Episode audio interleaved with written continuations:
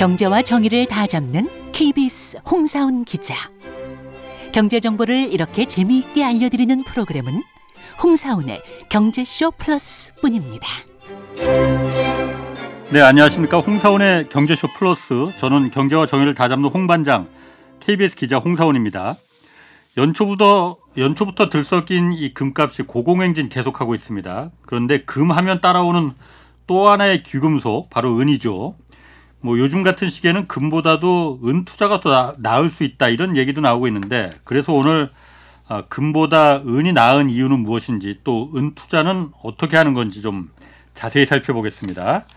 아, 다시 한번 모셨습니다. 골드플레이션의 저자 조기원 작가 나오셨습니다. 안녕하세요. 네, 반갑습니다. 지난번에는 금 얘기해 주셨는데 어, 그때 아주 흥미로웠어요. 네. 오늘도 은 얘기 아주 재밌게 좀 풀어주시고 오랜만에 그리고 나오셨습니다. 경제쇼 플러스의 어, 질문 요정인지는 모르겠지만은 오윤혜 씨. 네, 안녕하십니까. 은혜입니다. 반갑습니다. 왜 이렇게 뜸하셨어요? 아니, 안 불러주시더라고요. 굉장히 위태로웠습니다. 아, 그, 네. 아, 반응들이 좋더라고 다 대신 나오신 분들이. 아, 그러니까요. 아유, 좋았습니다. 자, 그 지난 5월 20일 날그 조 작가님 나오셔서 금 얘기해 주셨잖아요. 네. 처음에 사실 저도 아, 뭐금 얘기를 뭘 이게 따분하지 않을까 했는데 굉장히 흥, 흥미롭고 예상 외로. 이렇게 안무사의 발음이 어디 은니하신 거예요? 금니하신 거예요? 왜 그래? 아우, 오늘 좀 아, 네. 오버하시는데. 아, 그렇습니까? 네네. 자, 먼저 오늘 은 얘기인데 네. 은보다도 먼저 그럼 그, 그 금값은 한때는 막 이, 국제시세가 2천 달러 막 넘고 그랬었는데 지금은 어떻습니까? 아, 최근에 이제 연준이 긴축 기조를 좀 더 다시 보이는 모습이 있었잖아요. 네. 그렇다 보니까 이제 전체적으로 투자 자산들이 좀 하락하는 그런 모습이 있었는데 특히 금도 큰 조정이 있어서 한 1940불 요 정도까지 떨어졌다가 그래도 네. 최근에는 이런 어, 기조들이 조금 더 어, 많이 좀 완화가 되었는지 다시 네. 1975불 요 정도까지 올라온 상태입니다. 어, 그래도 비싼 거 아니에요 그러면은? 네, 아직도- 예전보다는 네. 많이 올라가 있는 상태죠. 그죠. 지금 그렇게 이야기를 해봤자 뭐 그 최고점이랑 비교하면 한 4%에서 5% 정도밖에 차이가 안 나는 수준이기 때문에 네. 예, 언제 이 최고점을 돌파하든 이상하지 않은 시점이다. 이렇게 생각해 볼 수 있을 것 같습니다. 음, 최고점을 다시 돌파한 또. 이상하지 않다? 네. 그럼 지금 이게 조금 떨어졌으니까 네. 금값이 네. 지금 이거 투자해도 그 정말 괜찮다는 얘기예요? 아, 그럼요. 오히려 예, 많은 분들이 아, 최고점에 이제 다가오는데 내가 여기 물리면 어떡하나 막 이런 네. 고민들을 되게 많이 하세요. 예. 근데 제가 한 300년치의 금 가격 데이터를 이렇게 뽑아서 보면 네. 그러니까 사람들이 정말 그 최고점에 이제 다시 도달하는 그 순간에 내가 투자하면 어 막 정말 큰 손실이 나는 때가 있었나 이렇게 예. 분석을 해 보면 오히려 이렇게 최고점을 돌파한 이후에 다시는 그 가격 에 이제 되돌아가는 경우는 한 번도 없었거든요. 예. 그러니까 만약에 뭐 물론 지금은 아직 최고점을 돌파한 수준은 아니기 때문에 조금 두려운 건 이해가 됩니다. 네. 근데 만약에 최고점을 돌파하게 된다면 다시는 이 가격에 살 수 있는 어, 금을 살 수 있는 날이 오지 않을 수 있다. 이렇게 생각해 볼 수도 있겠죠. 그럼 계속 우상향을 했다는 거예요? 금은 300년 동안? 네, 맞습니다. 그럼 1940불이 안 올 수도 있다. 만약에 최고점을 돌파하면은? 네. 괜히 팔았네. 작년에 돌반지랑 이런 거. 아, 진짜요? 네. 우상, 원래 주식이라는 거는 어. 확 떨어지기도 하고 네. 이, 이게 사이클이 좀 깊잖아요. 네. 근데 금은 안 그런가 보네요. 금은 일단 기본적으로 자원은 한정되어 있잖아요. 네. 근데 지난 시간에 저희가 배웠다시피 화폐의 양은 영원히 늘어날 수밖에 없어요. 그러니까 어느 임계점, 그러니까 사람들이 막 화폐를 의심하고 이러지 않을 때는 딱히 금을 안 찾다가 어 뭔가 화폐 불안한데 내가 이거 갖고 있는 게 오히려 나한테 손해인데 이러면 이제 금으로 다 달려가거든요. 그러면 그동안 많이 풀렸던 그 달러의 양만큼 금 가격이 쫙 상승을 해요. 네. 그리고 나서도 이제 또 이제 화폐가 많이 발행이 되겠죠. 네. 그러면 이제 금 가격이 여기서 머문다고 하더라도 사실상 잠재적인 금 가격은 이 화폐가 늘어나는 것만큼 언젠가는 다시는 이 지점에 도달을 해야 되기 때문에 네. 네, 금 가격은 영원히 우상향한다 이렇게 볼 수 있죠. 희소성 때문에. 네, 맞습니다. 어. 지금 화폐가 늘어 늘 근데 화폐는 계속 늘어나잖아요. 계속 찍으니까. 네, 금은 안 늘어나고. 네, 어, 그, 그러니까 아. 어, 그러니까 주식이나 이런 건 떨어질 수 있어도 금은 장기적으로 계속 우상향한다. 이렇게 네. 단순한 원리 네, 맞아요. 이해해도 되는 거예요. 네. 오. 그럼 오늘 은 얘기인데 네. 은값은 어때요? 그러니까 항상 은은 어쨌든 금보다는 좀 덜 귀하다 이게 머릿속에 박혀 있거든요. 네. 어, 많은 분들이 그래요. 일단은 우리나라 사람 특성상 금을 별로 좋아하는 사람이 이렇게 많지 않은 것 같아요. 금? 네, 금도? 금이요. 네, 금도? 금도. 오. 근데 아, 금 은은 좋아하는 사람 많지. 아 그런가요? 금다 나는 좋아하잖아요. 그, 나, 저는 이제 다이아몬드 이런 거에 더 했지 네. 금이 어. 막 대단하다 이런 느낌 어. 없었거든요 그렇죠. 사실은. 아, 네. 그런데 예. 근데 은은 네. 더이 생각이 많이 안 드시는 것 같아요. 맞아요. 왜냐하면 우리가 흔히 은을 접한다 하면은 뭐 은반지, 음. 뭐 은 목걸이 하는데 나중에 은수저. 네 맞아요. 어. 나중에 팔 때 어떻죠?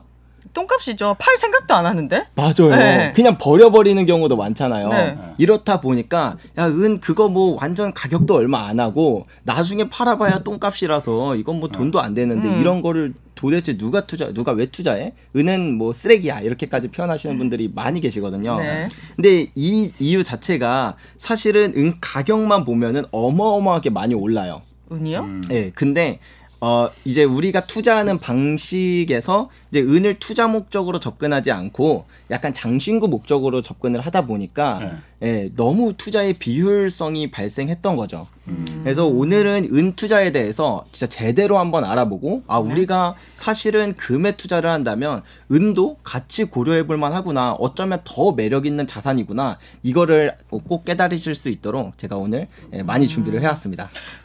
아니 금 네. 아니 먼저 먼저 말씀하시죠. 저는- 오랜만에 나오셨으니까. 그러니까요. 예. 금이랑 은은 제가 봤을 때 색깔이 다르죠. 네. 그리고 이런 그런 것도 있습니까? 그 물질의 특성상 네. 은, 금이 더 튼튼하다. 그래서 음, 금의 가치가 더 높, 높은 겁니까? 아니면 희소성이나 이런 것 때문에 은보다 더 가치가 높은 겁니까? 아, 이 얘기를 하려면요. 음. 어, 도대체 금과 은을 옛날에 어떻게 썼고 어떤 어느 시대부터 사용이 됐는가 뭐 이런 것부터 좀 들어가 봐야 돼요. 어, 금을 금이랑 은 똑같이 마찬가지로 언제부터 쓰였냐면요. 그 인류 최초의 문명이라고 말하는 수메르인이라고 있거든요. 아 그래요? 예. 수메르, 예. 예. 이게 기원전 3000년 정도예요. 오, 뭐 네. 그리고 고대 메소포타미아, 고대 이집트 여기도 고- 기원전 3000년인데 그러니까 지금으로부터 5000년 전에도 금과 은이 돈으로서 사용이 됐었어요. 네. 그리고 지- 그 5천년 전부터 지금까지도 금과 은은 돈으로서 많이 사용이 되거든요. 네. 예, 사람들이 돈이라고 잘 생각을 못해서 그렇지. 음. 예, 그래서 뭐 성경에도 보면은 뭐 금화나 은화로 막 이렇게 거래하는 일들이 되게 많아요. 네. 뭐 세겔이라던가 뭐 데나리온 뭐 네. 이런 것 이런 것으로 표현을 하는데요. 예. 네. 예, 금이나 은은 오랫동안 썩지도 변하지도 않고 예. 그다음에 그 자체로 희소성이 있어서 가치도 영원히 보존되고 네. 그렇다 보니까 기원전 5천 아니 기원전 3천 년부터 지금까지 계속 돈으로서 쓰였던 거예요. 네.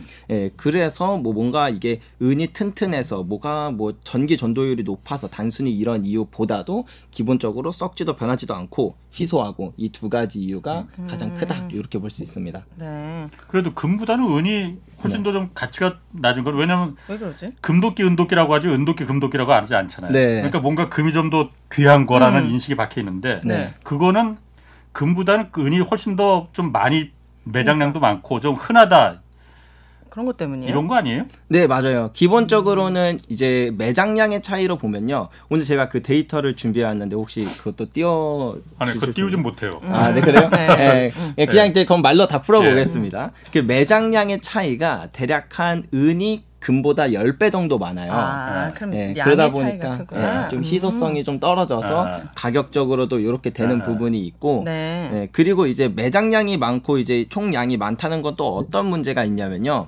우리가 예를 들어서 어뭐 만 원짜리로 무슨 물건을 하나 샀어요. 근데 아우 가게 주인이 자- 거스름돈으로 줄 뭐 천 원짜리가 없다면서 다 백 원짜리로 줘요. 아이고야. 좀 그렇잖아요 아, 이게. 힘들어요. 네. 예, 그러면 아 차라리 막 어, 100원짜리 50개 받을래, 천 원짜리 4개 하고 뭐 500원짜리 하나 받을래 하면은 음. 아, 그깟 500원?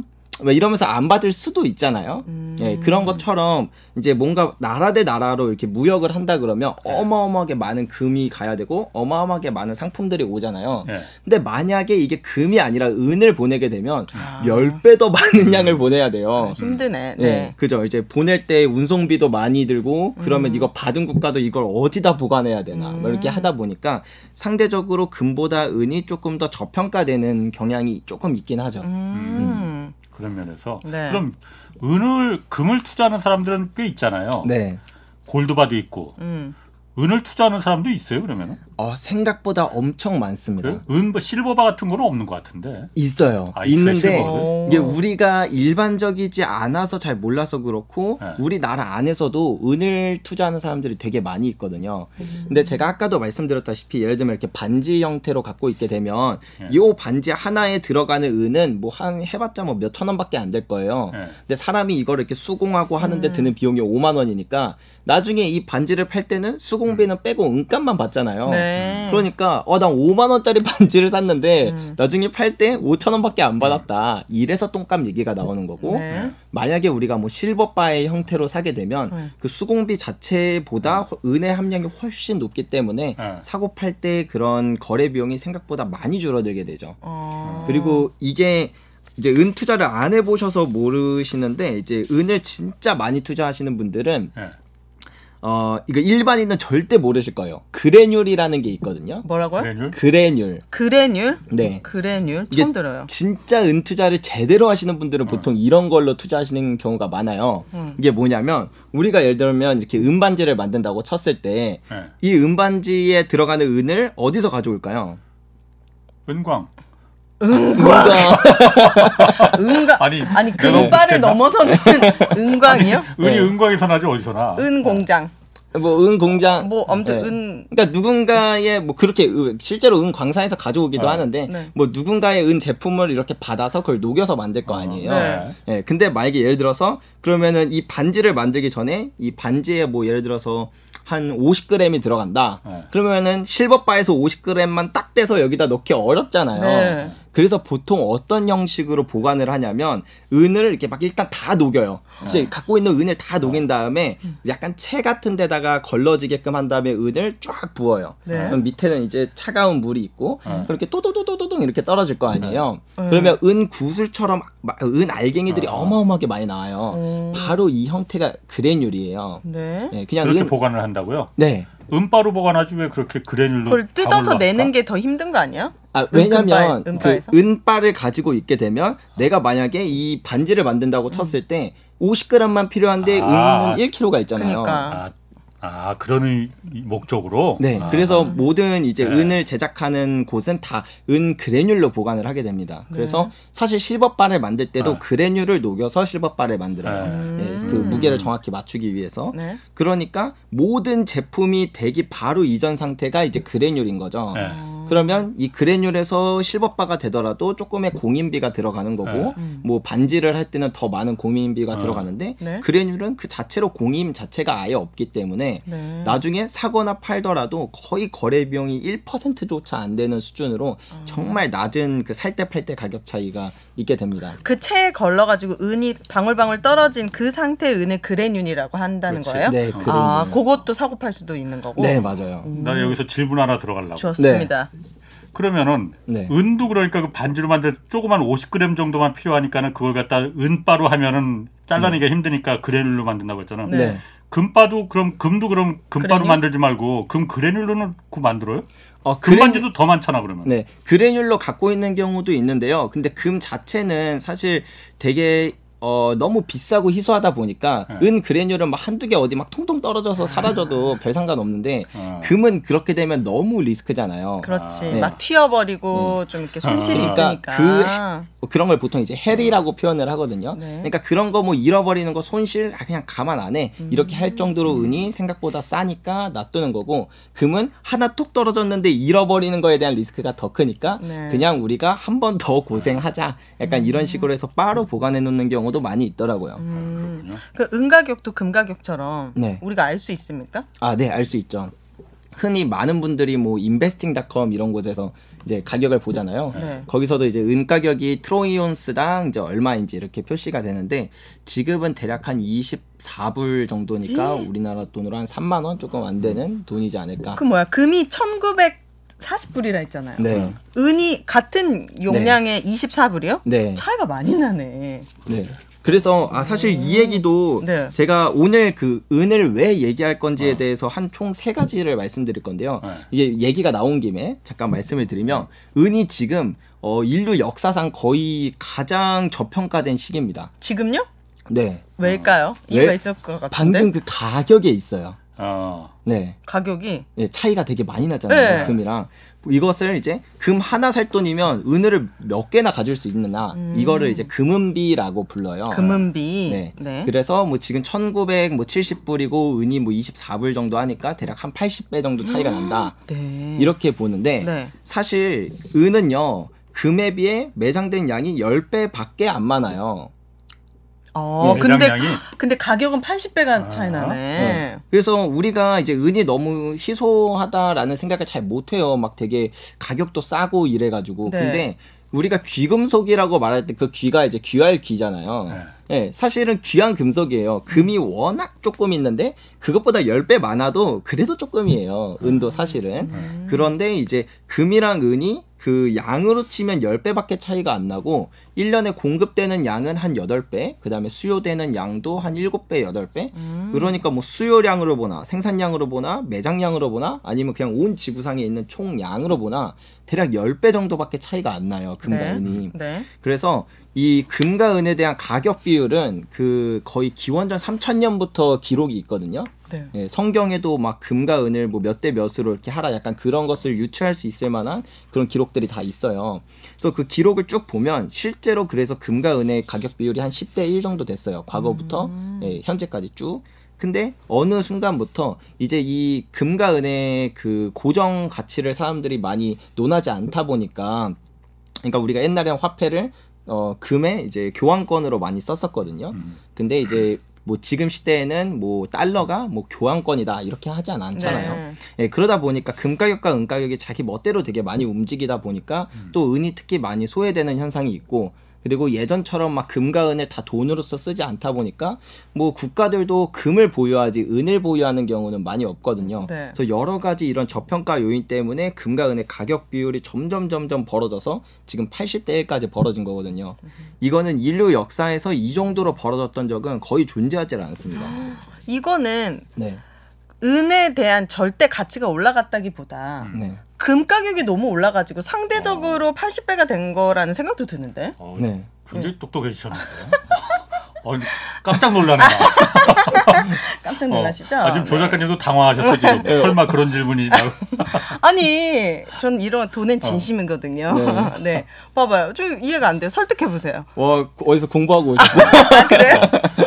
예, 맞아요. 그러니까 이 금 가격이 상승했었던 퍼센테이지가 워낙 높았을 확률이 높아요. 네. 예, 왜냐하면 뭐 1970년대에는 금 가격이 26배가 상승을 했고, 뭐 2000년대에는 뭐 6배가, 뭐 7배가 상승을 하기도 했고, 이렇게 해서 금 가격의 상승이 워낙 높은 데에 비해 은 가격의 상승이 생각보다 크지 않아서 그랬거든요.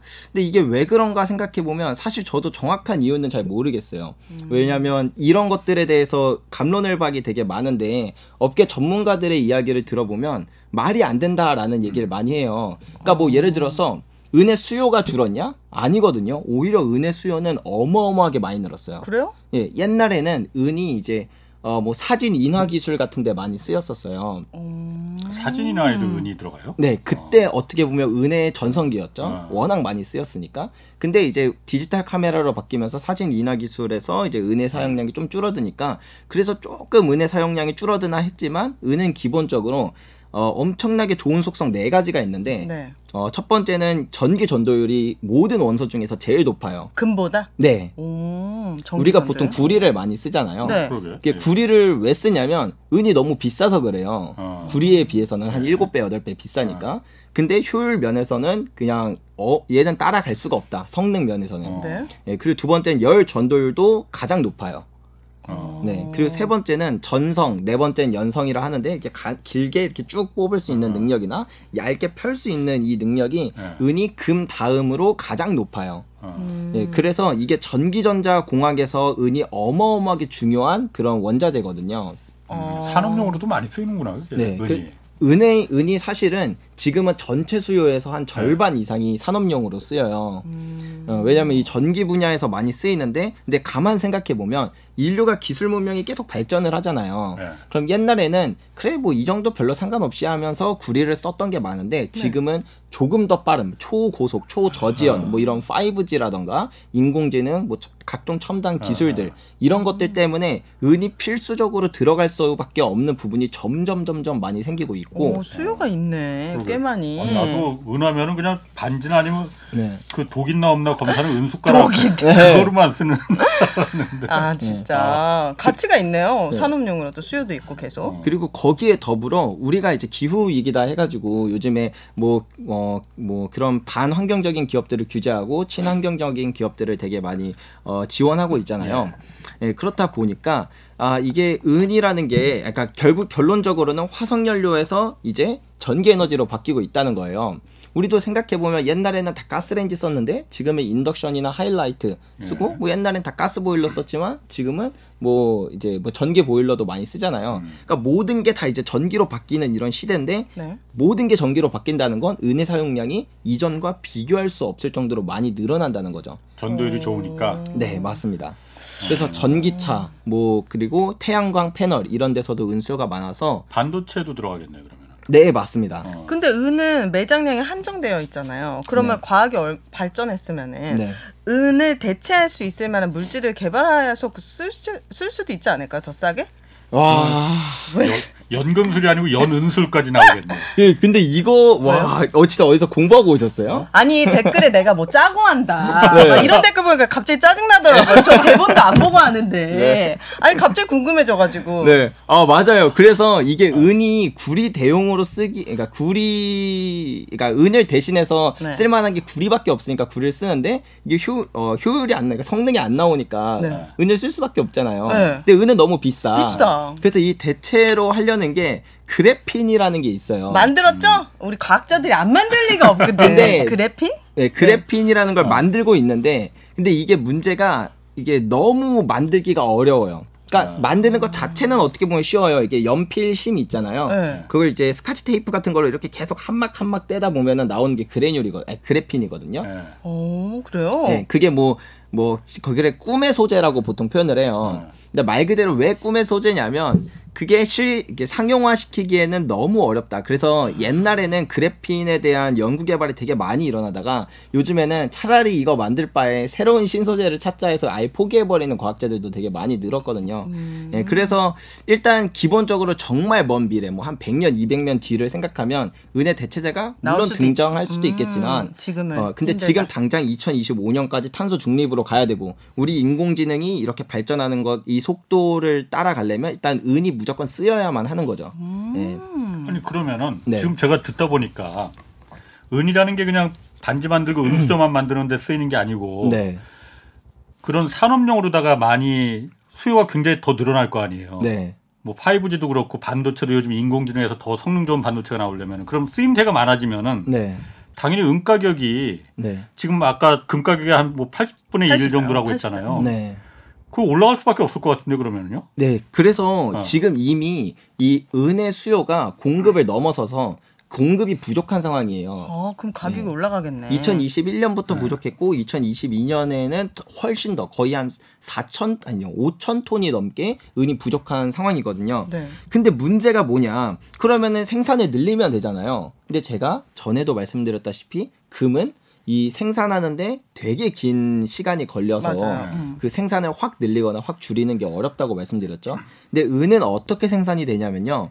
은은 금을 캐다가 부산물로 얻어져요. 어 나는 금 캐려고 캤는데 은이 나왔네. 아 아, 진짜요? 그래요? 금광하고 은광이 같은 네. 광산이에요? 네, 그래서 음. 막 금광, 은광 딱히 이런 건 없어요. 어. 그러니까 금광에서 구리, 납, 아연, 뭐 은 이런 게 같이 부산물로 얻어지는 거고, 뭐 때로는 구리 광산에서 뭐 금이나 은이 부산물로 얻어지기도 하고 이러는데 결국에 그래서 모든 그, 모든까지는 아니고 대부분의 그런 귀금속들이 금속류들이 생산량이 똑같이 오르고 똑같이 떨어지는 추세를 그립니다. 음. 그래서 은도 은 자체를 캘 수는 없어요.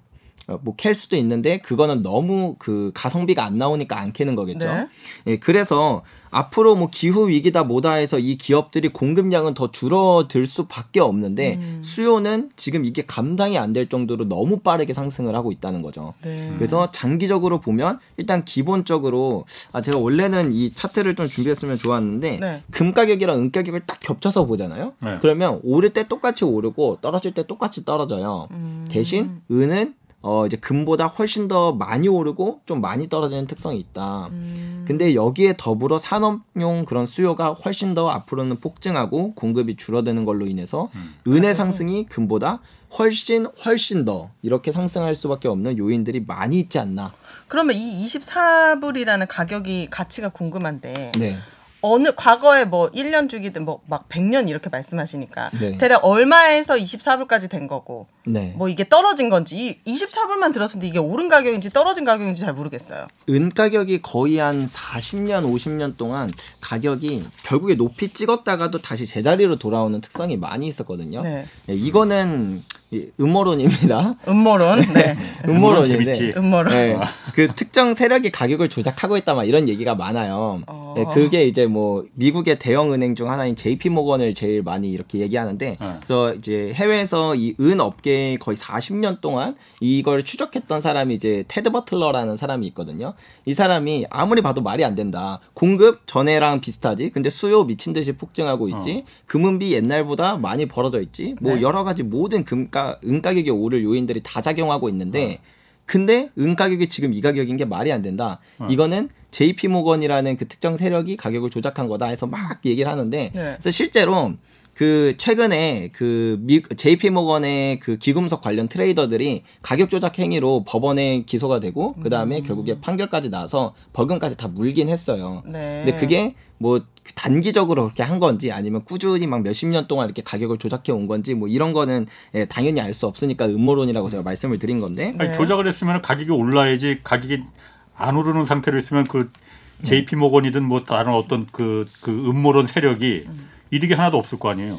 그 바보 아닌가 그러면은? 그게 이제 사실 뒤에 나오는 내용인데요. 네. 어, 이 은이라는 게 은 가격이 이렇게 폭등했던 순간들이 있었잖아요. 네. 예. 예, 예를 들면 1970년 그리고 2000년대 이렇게 있었는데 그때 이제 은 가격이 폭등하기 전에 항상 좀 거대한 세력이 이렇게 은을 대량 매집하는 경우가 어. 종종 있었거든요. 예. 예, 그래서 1970년 그 폭등 이전엔 헌트 형제라고 해서 미국의 석유 재벌이 있었어요. 어, 있죠. 어. 예, 근데 그 당시에 보면은 인플레이션 막 치솟고 있었죠. 네. 그리고 닉슨 쇼크라는 것 때문에 이제 원래는 금이랑 교환해주던 달러를 그냥 강제로 이제 막 나. 배째라, 나 네. 못 바꿔주겠다, 막 네. 이런 사건까지 벌어졌어요. 예.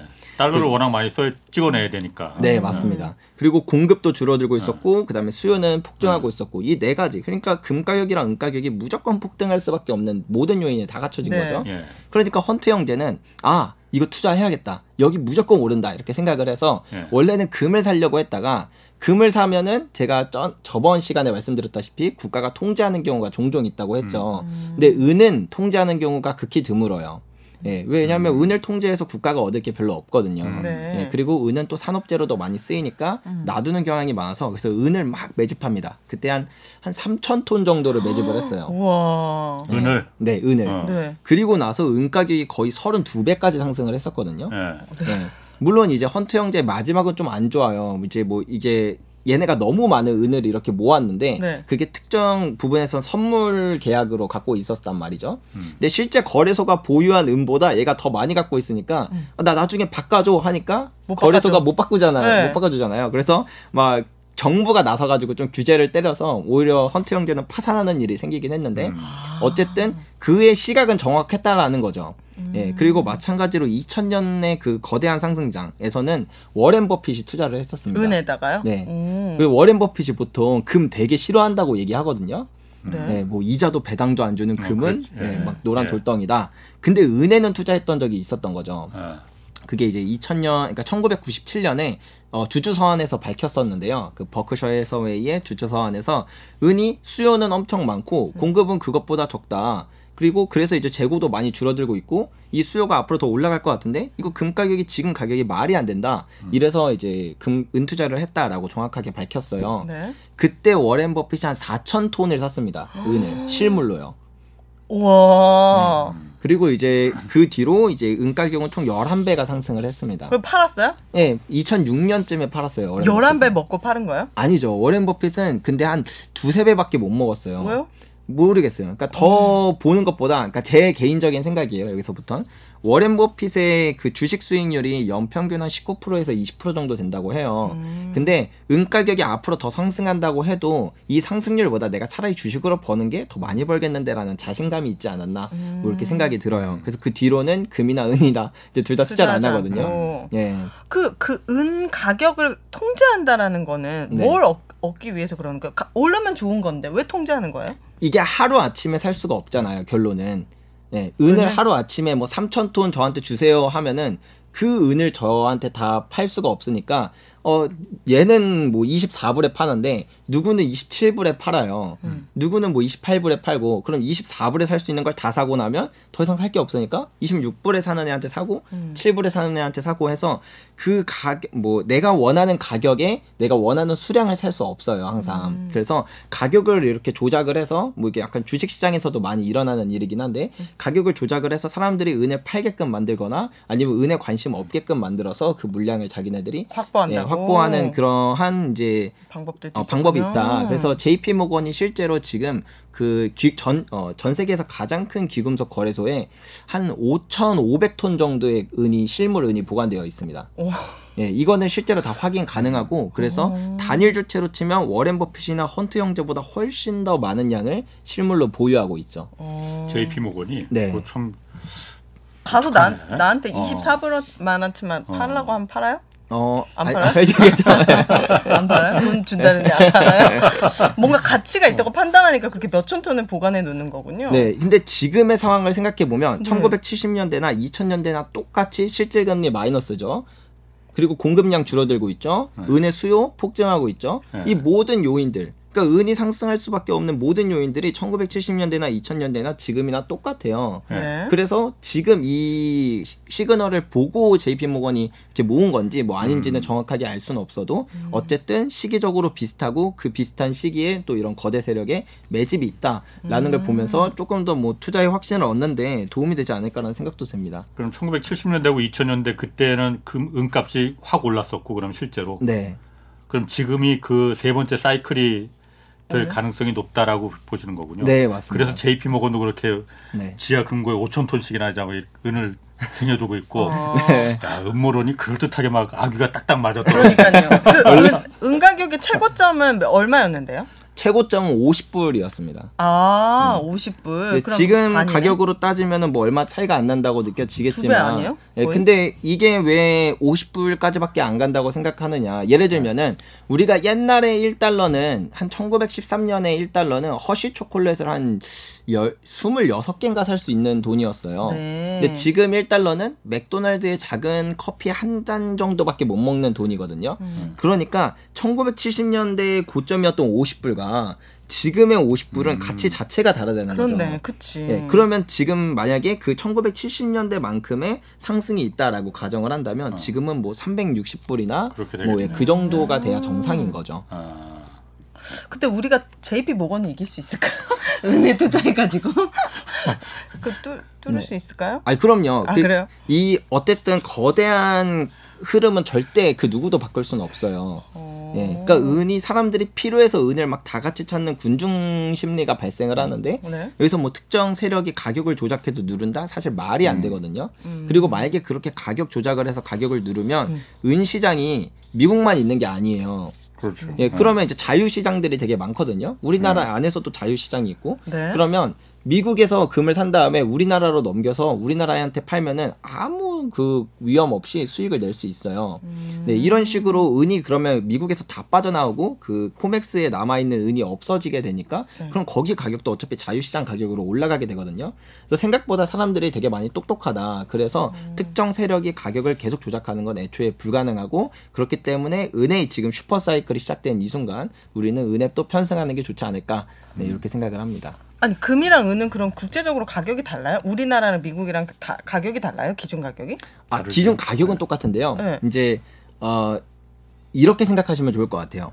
우리가 그 뭐 예를 들면 명품백을 사는데 네. 이게 한정판이에요. 아. 그러면은 가격은 어디든 다 똑같아요. 네. 근데 그걸 구할 수가 없으니까 웃돈을 주고 사잖아요. 음, 네. 마찬가지로 그 가격은 똑같은데 우리나라에서 이제 이거를 거래하려고 보면 물- 사람들이 수요가 너무 많아서 물건이 없으면 웃돈을 줘야 되고 아니면 뭐 이거를 사람들이 다 안 살려 그래요. 뭐 그런 거 왜 사? 그러면은 오히려 싸게 살 수가 있겠죠. 아. 네, 그래서 국가마다 금 가격과 은 가격이 조금씩 달라서 뭐 그래서 이런 말을 여기서 드려도 되는지 모르겠지만 뭐 밀수가 이렇게 있는 이유 자체가 네. 그런 가격 차이가 있기 때문이다. 이렇게 생각해 보시면 좋을 것 같습니다. 음. 그러면 지금 그 은혜 슈퍼 사이클이 지금 돌아왔다고 하는데 네.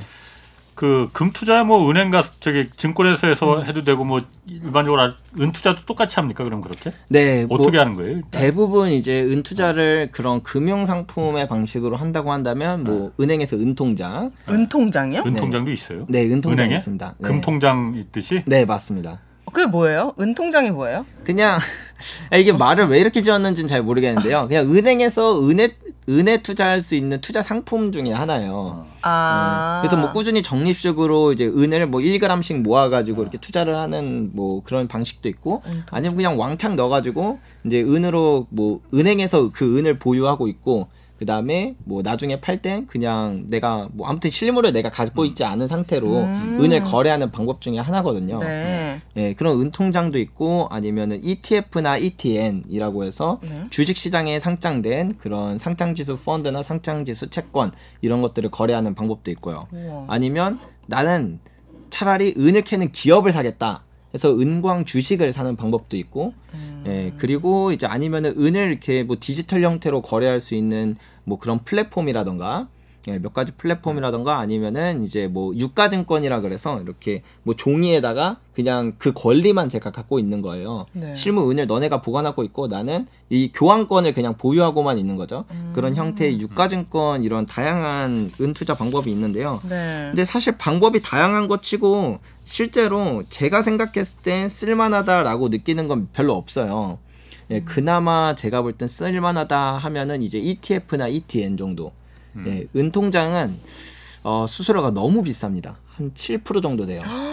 은행이 갖고 가는 수수료가 네. 아 거래할 때마다 드는 수수료가요? 네, 맞아요. 어이구야. 그래서 아 굳이 이 수수료를 내고 투자를 하기에는 저는 조금 예, 그렇다 생각을 네. 하고 유가증권 같은 경우에도 또 비슷합니다. 수수료도 너무 비싸고 막 그래서 이것도 별로 추천드릴 수는 없고 네. 그래서 만약에 내가 은투자를 한다라고 한다면 그나마 괜찮은 게 이제 ETF랑 ETN 정도가 될 거라고 생각을 해요. 이거 너무 어려요. 근데 ETF랑 ETN의 차이도 모르겠거니와 네.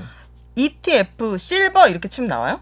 네, 그냥 은이라고 대충 검색을 해봐도 네. 뭐 KODEX 은 선물, 뭐 아니면은 뭐 TIGER 은 선물, 삼성 뭐 은 선물 이런 식으로 그은 선물 ETF, 그러니까 일종의 펀드라고 생각하시면 돼요.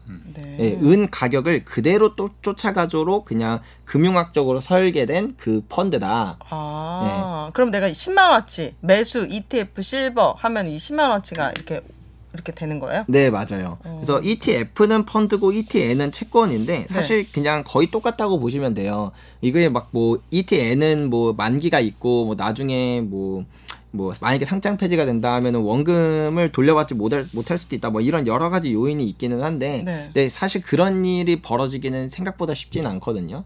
예, 그리고 ETN 중에서도 상장 폐지되는 경우에도 대부분 원금은 거의 다 돌려줬어요. 투자 투자금은 아, 예, 그래요? 예, 투자금은 다 돌려주기 때문에 네. 그런 거는 별로 없다. 그래서 그냥 뭐 ETF가 됐든 ETN이 됐든 내가 뭐 어차피 금융 상품에 투자한다는 건 그 리스크를 갖고 투자를 하는 거니까. 네. 네, 그래서 그냥 효율 면으로만 본다면 수수료가 비교적 저렴한 ETF나 ETN이 낫고 아니면 이제 근데 얘네의 문제가 이제 세금이 좀 있습니다. 그래가지고 세금이요? 예, 배당 우리나라 거는 배당 소득세 15.4%, 해외 거는 양도 소득세 22%. 그러니까 수익의 뭐 15.4%나 22%를 내야 하는 거죠. 오. 근데 은 같은 경우에는 금보다 상승률이 더 커요. 음. 예, 1970년대 금이 한 25배, 6배 이렇게 상승할 때 은은 거의 30, 뭐 32배? 이면 정도. 기간이 얼마 동안이요? 10년이요. 아, 10년 동안. 네. 어, 그런데 예. 그러면요, 거기서 세금을 이걸 10배 내야 되는 거잖아요. 22%? 네. 오. 이게 아니 많이 그래- 올랐으니까 뭐 세금 내더라도 득 아닌가 그래도. 아니, 그렇긴 한데 그래도 아. 이제 뭐 아깝다 이거죠. 아깝잖아요. 어, 그런데 네. 예, 예. 그래가지고 제가 더 좀 추천드리는 방법은 이런 것까지 생각을 해보면 우리는 역시 실물을 사야 되지 않나. 은바 네. 진짜요? 금바 하듯이 네. 실버바나 아니면 제가 아까 말씀드렸던 그레듈 같은 형태로 네. 은을 투자를 하게 되면 뭐 물론 부가세를 내야 되겠지만 네. 근데 부가세는 지금 가격이 되게 쌀 때 내는 부가세 조금이잖아요. 네. 100만 원일 때 내는 부가세는 시, 10만 원이고 음. 나중에 얘가 만약에 3천만 원이 된다 그러면 300만 원을 내야 돼요. 근데 우리는 가격이 저렴한 지금 시점에 사는 거니까 적은 부가세를 냈고 이제 갖고 있다가 음. 나중에 비쌀 때 팔면 뭐 양도소득세나 이런 걸 전혀 내지 않아도 되니까 아, 그래요? 예, 이중과세에 걸리죠. 그렇게 되면. 아. 아니면 두 번째 방법으로는 제가 전에 금 살 때 개인 간 거래를 통해서 사면 네, 그 부가세 없이 살 수 있다고 말씀을 드렸잖아요. 음, 네. 예, 그것도 왜냐면 이 개인이 그러니까 이 실버바가 개인 간 거래를 통해서 거래를 될 때 판매자가 이미 부가세를 지불한 제품이에요. 그렇지.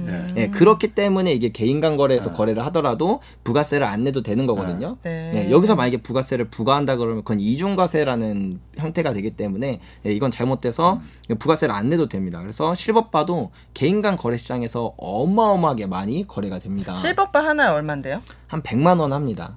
어, 근데 이거를 내가 사면 실물로 집에 보관해야 되는 거예요? 네. 아, 보관해 주는 데도 있죠. 보관해 주는 데도 뭐. 있죠. 예. 어, 보관 청구 같은 데. 100만 원. 아까 그 우리 지난 시간에 금 금바는 네. 얼마라고 했었죠? 한 9천만 원, 어. 8천만 원. 네. 한세개 정도. 어, 네. 그렇구나. 은수저로 보관해도 돼. 이러시 그 관리 안 해주면 까매지는 거 아시죠? 그 맨날 닦아줘야 돼요.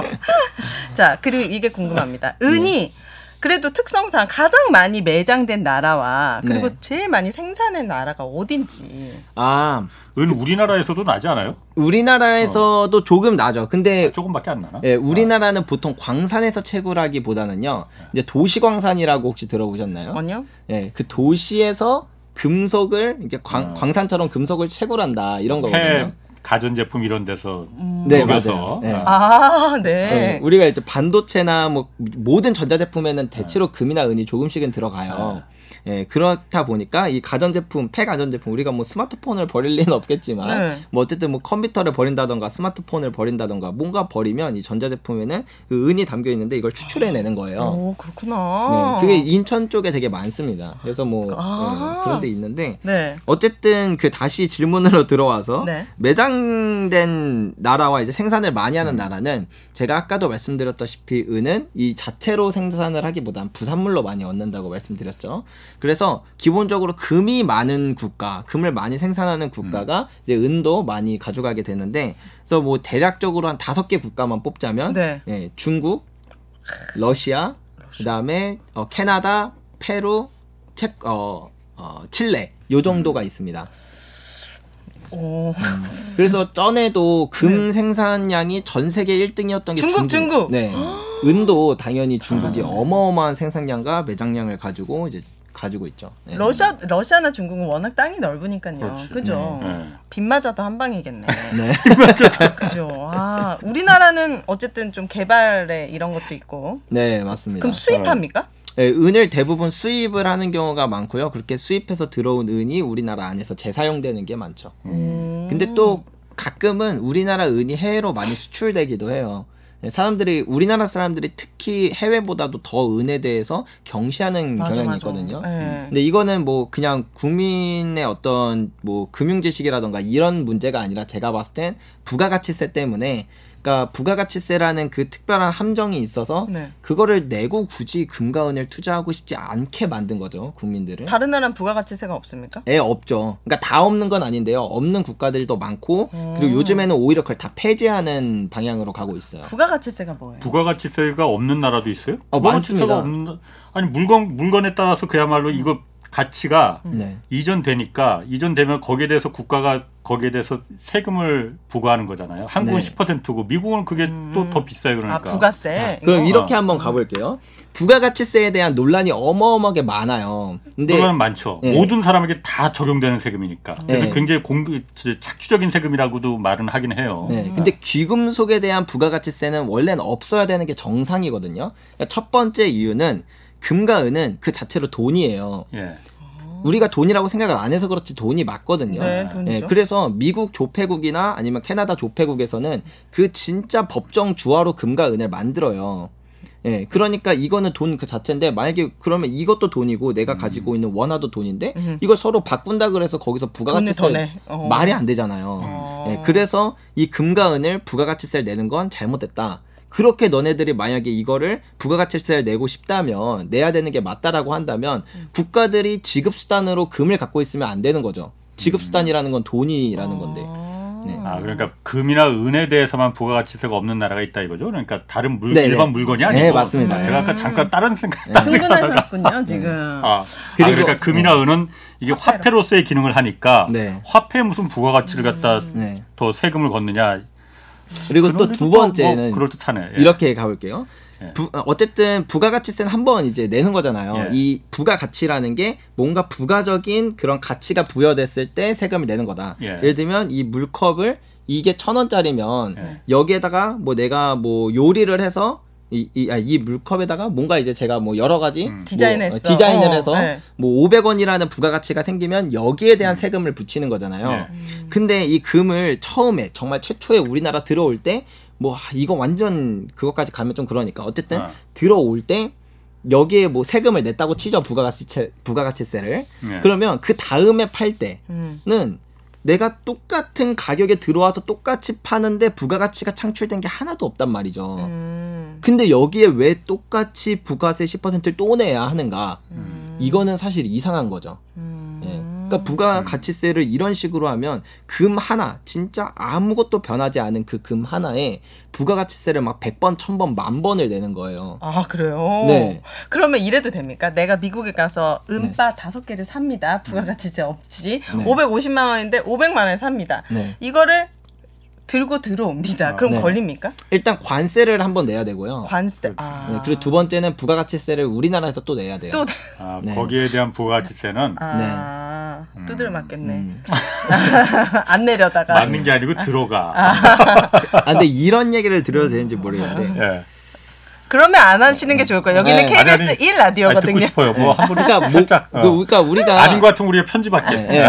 골드바를 가지고 오는 건 안 되거든요. 예. 근데 우리가 이제 뭐 여행 갈 때 보통 목걸이나 장신구는 하고 가잖아요. 응. 예. 예, 그래서 이거는 관세를 안 내요. 네, 목걸이 같은 거 안 내겠죠? 예, 그래서 뭐 사실은 해외에서 막 여행 갔다 기념품으로 이런 거 막- 은바를 사와요? 아이 그거 안 되죠. 그건 은바는 안 예, 되고. 그러니까 골드, 뭐 이렇게 이런 금반지나 금 목걸이 같은 거는 하나씩 사 오셔도 사실 문제가 되진 않다는 말이죠. 음. 예, 이거는 장신 구니까. 그러니까 그게 음. 나갈 때 그거 다 그 신고하고 나가잖아요. 그러니까 네, 예를 네, 들어서 네. 고백 백이나 뭐 장신구나 이런 거는 나갈 때나 이런 거 차고 갔으니까는 들어올 때 똑같은 거 차고 나니까 이거 사고 오는 거 아니야라고 신고하고 나가는 거잖아요. 아니요. 네. 저 얼마 전에 갔는데 그 나갈 때뭐 그런 거 신고해요. 아니, 그런 그러니까 거 고가 아, 고 그냥 아, 그래요? 뭐 몇만 원짜리 말고 그 비싼 아, 어. 시계나 이런 거 차고 나갈 때 아, 이거 신고해요? 차고 나가니까는 나 이거 어. 왜냐면은 해외에서 예를 들어서 100만 원짜리 그 그면그 어떤 그 싼 시계를 샀는데 한국에선 그게 만약 천만 원이야. 음. 그럼 가서 100만 원에 사서 한국에 들어와서 천만 원에 팔 수도 있는 거잖아요. 그러니까 거기 이제 관세를 부과하는 거잖아. 그러니까 다 신고하고 나가는데 네. 그 장신구 같은 경우도 아까 네. 그냥 차고 들어오면 된다고 한 거는 네. 내가 차고 나갈 그 아주 싸구려 장신구 뭐 이런 그러니까 싸구려라기보다는 좀 값어치가 그렇게 네, 고가가 저렴한, 아니고 네. 그런 것만 되는 거지 막 몇 천만 원, 몇 억짜리 장신구를 차고 들어오면 당연히 그건 걸리는 거잖아요. 어, 그럴까요? 어, 네. 뭐몇 천만 원짜리는 네. 그러겠죠. 그럴 수도 있고 네. 사실 어. 저도 뭐 정확한 건 모르겠는데 이제 주변에 이제 여행 갔다가 들어오시는 분들 있고 이제 금은빵 하시는 분들은 예. 아, 이게 금빵 네. 하시는 분들은 네, 아, 꼭 차고 하나씩 차고. 들어오시더라고요. 그렇게. 저 이거 궁금해요. 네. 금과 은은 우리가 되게 잘 아는 그 금속인데 네. 루비, 네. 사파이어, 막 호박, 막 그렇게 좀 나이 나이가 들면 또 그 막 초록색 수정 같은 거 이런 것도 이제 음. 보석들이잖아요. 네. 이런 것들은 가격이 이렇게 금과 은처럼 국제적으로 비슷하고 가치가 있는지 투자할 만한 가치가 있는지. 아, 유색 보석 같은 경우에는요. 일단 투자 가치로 좀 논하기는 어렵긴 해요. 왜냐하면 얘는 금이나 은이랑 다르게 일단 그 자체만으로 투자를 하는 경우가 많지는 않거든요. 아. 그러니까 뭐 실버바나 골드바처럼 이런 게 아니라 뭐 보통 어떤 뭐 반지에 들어가는 큐빅이라던가 막 이런 형태로 들어가잖아요. 네. 그러다 보니까 나중에 팔 때 이 공인비가 너무 많아서 일단 살 때 팔때 가격 차이가 말이 안 된다. 많이 나고. 그리고 이게 이 루비나 사파이어 같은 경우에는 그런 귀금속 같은 그런 느낌이라기보다는 그냥 하나의 주얼리 제품으로 사람들이 인식을 하고 있기 때문에 수요 자체가 거기에 몰빵이 되어 있어요. 음. 그러니까 만약에 사람들이 아 요즘에 이거 좀 촌스러워 보이는데 하면 그냥 가격이 완전 아. 폭락해 버리거든요. 마- 트렌드에 또 많이 영향을 받는군요. 네, 그래서 한 15년 이, 뭐 이, 이 전만 하더라도 루비나 사파이어 이런 것들이 우리나라에서 되게 유행했고 비쌌는데 네. 지금 그거 한 4분의 1 가격 됐을 거예요. 그렇구나. 네, 그리고 다이아몬드 음. 같은 경우도 생각해 보면 다이아몬드는 옛날에 비쌌는데 지금은 인간이 다이아몬드를 만들 수가 있어요. 어 진짜요? 네. 똑같은 다이아몬드 물질? 있지. 네. 아니 그러니까 완전히 똑같지는 않고 그런 강도나 이런 게 아니요, 완전히 똑같습니다. 완전히 똑같아요. 랩브로운 다이아몬드라고 어. 하는데요. 이게 연구실에서 우와. 그냥 모든 성질과 뭐 그런 게 다 똑같은 다이아몬드를 만들어내요. 어. 근데 우와. 가격은 거의 한 8분의 1 가격, 7분의 1 가격 이러니까 음. 그래서 지금 우리나라에서 종종 파는 데도 있어요. 이 음. 다이아몬드 해서 뭐 어쨌든 이게 원소가 아니면 인간이 제작이 언젠간 가능해지니까 음. 시간이 지나다 보면 언젠가는 이 가치가 크게 떨어지는 날이 분명히 찾아올 수 있죠. 다이아몬드 같은 경우에는 네, 아, 맞습니다. 금과 은은 아니고 제가 아까부터 머릿속에 계속 지금 남아 있는 게 뭡니까? 아까 그 어쨌든 그 JP 모건 같은 이게 뭐 음모론이라고 했지만은 네. 그런 그게 그러니까 뭐 어떤 항상 국제 그 선물 시장이나 자본 시장에서 그 투기 세력들은 있게 마련이거든요. 네, 네, 네. 물론 그게 뭐 좋다 나쁘다를 떠나서 음. 그럼 지금도 은 가격이 굉장히 지금 저평가돼 있는 시기라고 했잖아요. 네. 그런 그 거대 자본들이 음. 은을 이렇게 계속 매입하는 네. 그런 조짐들이 지금 실제로 그러면 다 음. 있는 거예요. 이미 그 JP 모건 이거는 공식 네. 사이트에 다 기재가 되어 있어요. JP 모건이 얼마만큼의 은을 보유하고 있는지. JP 모건뿐만 아니고 다른 네. 그 자본들도 이- 그 은에 대해서 네. 아 저게 곧 조만간 이제 한번 스프링처럼 용수철처럼 이제 튀어 오른다. 네. 그리고 그걸 이제 유도하기 위해서 지금 다 매집하고 있는 음. 어 그게 뭐 한 군데 JP 모건 자꾸 JP 모건을 들먹여서 좀 그렇긴 네. 하지만은 한 자본만이 그렇게 모인다고 해서 그 그 많은 전, 전 세계 은을 갖다가 통제할 수는 없을 거 아니에요. 아, 예, 그렇습니다. 예. 근데 JP 모건 말고, 그러니까 이제 여기서부터는 진짜 음모론이에요. 그러니까 JP 모건까지는 사실은 거의 뭐 그럼 사실 확인이 된 예, 공시가 된 예, 거고. 공시가 다 된 거니까. 근데 여기부터는 이제 그건데 미국 4대 은행이 합작해서 은 가격을 조작하고 실물로 모으고 있는 건데 JP 모건만 그냥 그 실물 은이 이제 음. 자기네가 보관할 공간이 없어서 그런 건지는 몰라도 코맥스라는 전 세계 귀금속 거래소에 그냥 보관되어 있어서 드러난 거다. 이렇게 얘기를 하는 경우가 많아요. 왜냐하면 그 아까 전에 말씀드렸던 그 스푸풍이라는 가격 조작 혐의로 인해서 네. 벌금을 다 물었다고 했잖아요. 네. 이제 JP 모건만 문 게 아니라 그 4대 은행이 다 물었어요. 아. 네.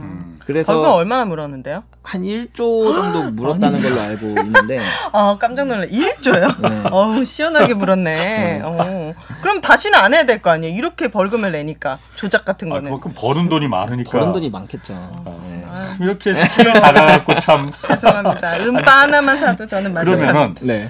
미국 거대 자본들이 은을 지금 사 모으는 거는 네. 분명히 이게 은값이 폭등했을 때를 음. 노리는 거잖아요. 네, 음. 맞습니다. 그럼 은값이 막 폭등했어. 네. 그럼 그 은값 은을 갖다가 누군가 사들여야만 이 거대 자본들이 수익을 실현하는 거잖아요. 네. 누가 삽니까? 그 그렇게 폭등하면은? 자, 이게 진짜 중요해요. 아까 어, 전에도 그 실버바가 지금은 100만 원인데 나중에 3천만 원이 될 수도 있다 이렇게 말씀을 드렸잖아요. 그러면은 야 지금 100만 원일 때도 안 사는데 그렇지. 3천만 원일 때 누가 누가 사? 사냐 어. 이렇게 네. 얘기를 네. 하는데 이제 이거는 투자의 아주 기본으로 들어가 보면 돼요. 가격이라는 건 매수자가 매도자보다 더 많으면 네. 그러면 가격이 올라가게 되거든요. 네. 그래서 이 가격이 올라간다는 건 매수자가 우- 어, 매도 매도자가 우위에 있는 시장이에요. 음. 그러니까 매, 살 사람이 줄을 섰으니까 가격이 올라가는 거거든요. 네. 네. 그래서 뭐 예를 들면 비트코인 한번 생각해 보면 비트코인 10만 원일 때 사람들이 관심이 더 많았나요? 8천만 원일 때 더 관심이 많았나요? 아, 가격이 올라가면 올라갈수록 사람들이 그 음. 매수자가 더 많다는 거고 네. 그리고 많이 올라가면 뉴스나 이런 데서도 더 아, 얘기가 많이 그렇지. 돼서 음. 따라붙는다 이거죠. 예 주식도 보면은 아. 가격이 10배 이상 뛸때 아. 거래량이 네, 맞아, 계속 맞아. 늘어납니다. 음, 심리 심리. 심리라 하지 말고 따라붙지 마시고 좀 조심 좀 하시고. 제 비트코인 6,500만 원에 물려 있거든요 지금. 그렇구나. 그러니까 8천만 원 1억 갈 줄 알고 네. 산 거예요. 아, 네. 맞습니다. 아, 음. 오늘 정말 재밌는 얘기 금에 이어서 은 얘기 그러니까 잘 들었습니다. 은은 뭔가 되게 더 내가 거래할 수 있을 것만 같은 그런 느낌이 들어요. 네. 금보다는. 네. 자, 오늘 함께 해 주신 두 분 조규원 작가 그리고 오윤혜 씨였습니다. 자, 홍사원의 경제쇼 플러스 오늘 마치겠습니다. 고맙습니다. 감사합니다. 감사합니다.